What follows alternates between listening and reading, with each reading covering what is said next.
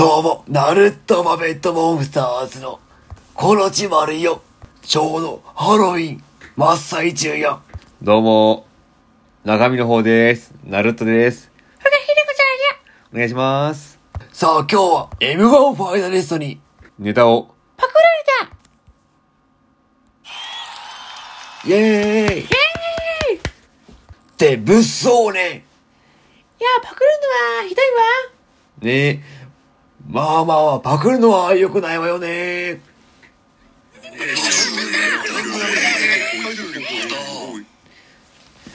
あというのは冗談よ。じゃあ、こよ。上手の、ジョーク。親父ギャグじゃないんだから。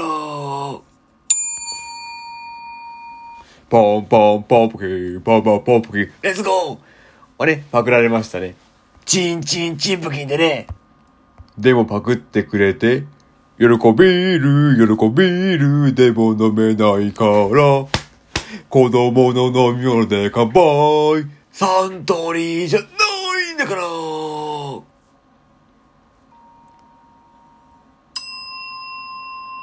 ポンポンポンポキー、ポンポンポンポキー。レッツゴーと、喜びールの方ね。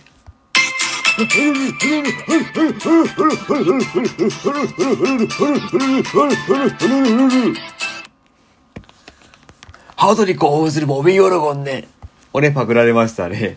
それでもなんか、長川さんの優しさでね、使ってくれてるっていうのはね、わかるんですけどね。でも、先日コラボした時に、まさかね、あげてもらえるとはね、そうね。ことの経緯を説明すると、まずね、マルシアさんって方がいて、まあその人とひょんなことから、枠に来て、まあ LINE 来たわけですね。あ、交換したもんね。で、来て、あげて、ポンポンポンポキー、ポンポンポンポキー。レッツゴーで、また開けて、ポンポンポンポキー、ポンポンポンポキー。レッツゴーで、また押して、ポンポンポンポキー、ポンポンポンポキー。レッツゴーっていうのを繰り返してたら、長田さんも潜ってらっしゃって、で、リッチコメントで、お前ちょっと来いやー !23 時から来いやーって、可愛がってやんよって。できて、えー、と思って、全く接点なかったもんね。なかったわ。いや、びっくりよね。全然その接点すらなかったもんで、あ、どんな感じかなと思って。行ったら、結構優しくて、多分プロの芸人さんだから、で、自分、あの、新藤辰巳のゴミラジオっていうのを見てて、で、長田さんと新藤さんがコラボしたんですね。で、そうして、その配信をまあ、一周したわけですけどね。結構喋り方も面白いし、M1 グランプリも当然見てましたし、見たわね。当時18で M1 ファイナリストすごいなと思って。やっぱ M1 グランプリが終わってもやっぱブームっていうのがね、やっぱ自分らとかそう自分の同級生とかにもあって、中学時代とか、今日の M1 見たとか、あ、見た見たって。で、ウィキペディアで調べたらやっぱ18歳のリアルキッズさんが最年少ってこと載ってて、今の私らよりも、8歳ぐらい年下じゃない。それもなんかあの、外力チャンネルで安田さんの方を見たんですね。で、それが当日作ったネタっていうのがあって、え、これ当日作ったネタでやるんだと思って。で、長尾さんも存分に楽しもうっていう、たくさんの人が見てる中で、プレッシャーに負けずに、やったの聞いて、改めてすごいなぁと思ってて、M1 グランプリ見返してたんですね。で、それでコラボでお邪魔しました。え、リアルキッズの長尾さんですね。でも、おさらさんって間違えました。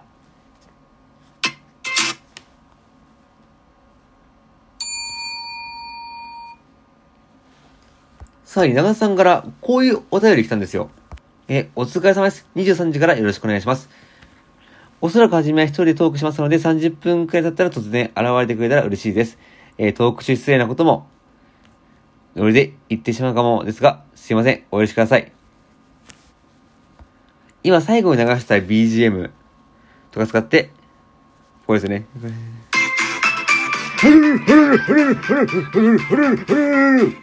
ハートに興奮するボビーオロゴンね。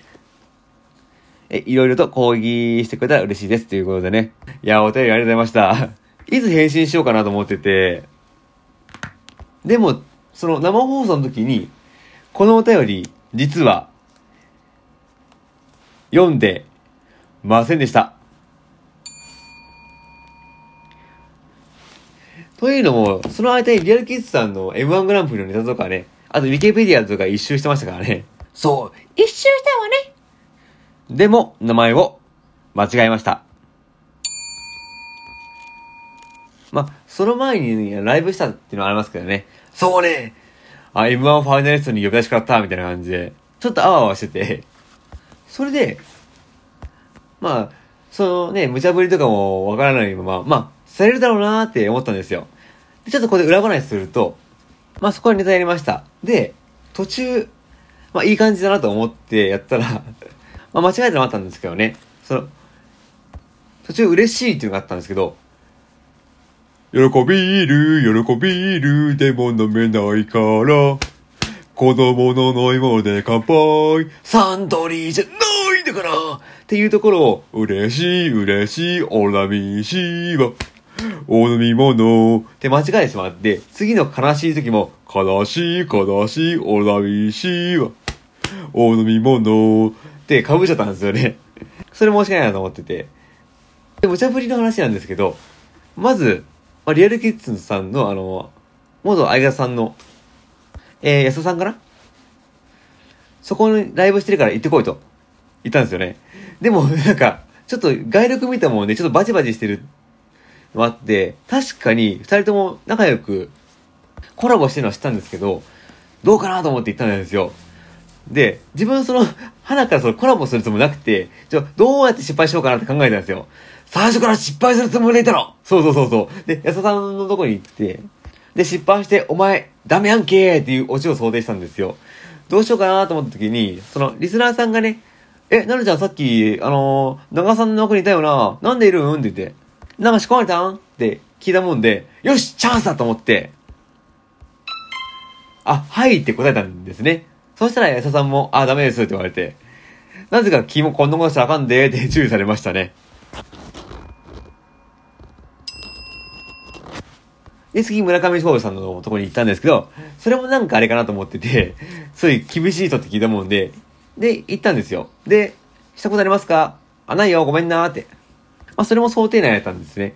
で、想定外のことが起きたんですよ。それが、少々、あの、島城へそかの11時前の番組で、シャボン玉おじさんとして出てましたよね。いや、見てました。あー、知らんなー。で帰ってきて、次、ミキママさんですね。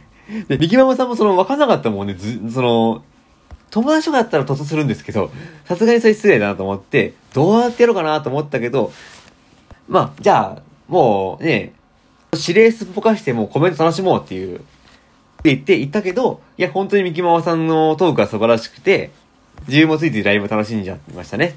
で、マルシアさんからも LINE できて、やってくださいって言ったけど、あ、はい、わかりましたって言って、で、クラストラスっていう裏の会話もやって、昔クラス慣れたもんで無茶ぶりして、おいお前ちょっと行ってこいよって言って、わざと失敗するっていう、そのパターン慣れたもんで、で、戻ってきたっていうのがオチですね。でもこの無茶ぶりっていうも結構久々で楽しくて、エサさんのところでコメントをご送信するのはびっくりしましたけど、あとなかなかその、最初戻ってくるときに、長尾さんのライブ見つからなくて分かんなかったっていうのですかね。で、その無茶ぶり楽しかったですし、こういうのって新鮮だなと思って、まさか M1 ファイナリストとかプロの芸人さんがアマチュアにこうやって気さくに絡んでくれる。長尾さんって最初怖いイメージありましたけど、すっごい優しくて、めちゃくちゃフレンドリーな方で、で、自分のライブの枠にも来てくれますし、まあ自分そのお礼で投げたんですよ。そしたらなんか、お礼したいわーって言って、ステッカーとかね、送ってくださるそうでね。まあそれ貼って R1 グランプリ出ようと思ってます。怖いイメージあったけど、すごい優しい方だなと思って。で、その話も、一応、ツイキャスの方とか、フォロワー3000人のいるところにもいたんですよ。で、そこでなんか、いや、リアルキッズの中田さんね、知ってますか？あ、知らないです、知らないです、知らないです、知らないです。あ、あの、M1 ファイナリストで、おー、すげーってなって、あ盛り上がりましたね。そして何より嬉しかったのが、まあ、リスナーさんが増えたことですよね。そのおかげで、ラジオトークのフォロワーさんも10人ぐらい増えて、ゆっこさんとかもね、ギフトを送ってくださり、あと、ナイスお姉様からね、まあ、こういうね、お便りもいただきましたね。よくまあ通勤中とかに聞いてくださってるそうでね、えっ、ー、と、職場までの道のり楽しく過ごせましたと。今度長沢くんとコラボさせてください。え、うちには藤井くんの野口さんがいますとね。小山でコラボですね。じゃあちょっとやりましょうか。実際にやってみた。藤君、君は本当に卑怯な人間だね。そりゃないよ、長沢君。き、き、き、知らない。後半へ続く。オロチるよ。え、ナイスお姉様もお便りありがとうございます。あとね、ゾーマさんもね、コメントとかね、いつもありがとうございます。ヨコリンさんとかもね。でも長沢さんのおかげでこういうつながりが増えて、もうこれこそはやっぱ宝だなと思いましたね。何よりもね。お姉様、コラボ待ってるよ、長様だよ。またその、ね、長さんとか、ナイスお姉様とか、ゾーマさんとか、ゆ、ゆこりんさんとか、あのりえさんとかね、いろんな方とね、時にまた話したいなと思うんですけどね。今日は、駆け足になったわね。私も、かけたわ。ああだ、魚だから、あるのは、ひれよ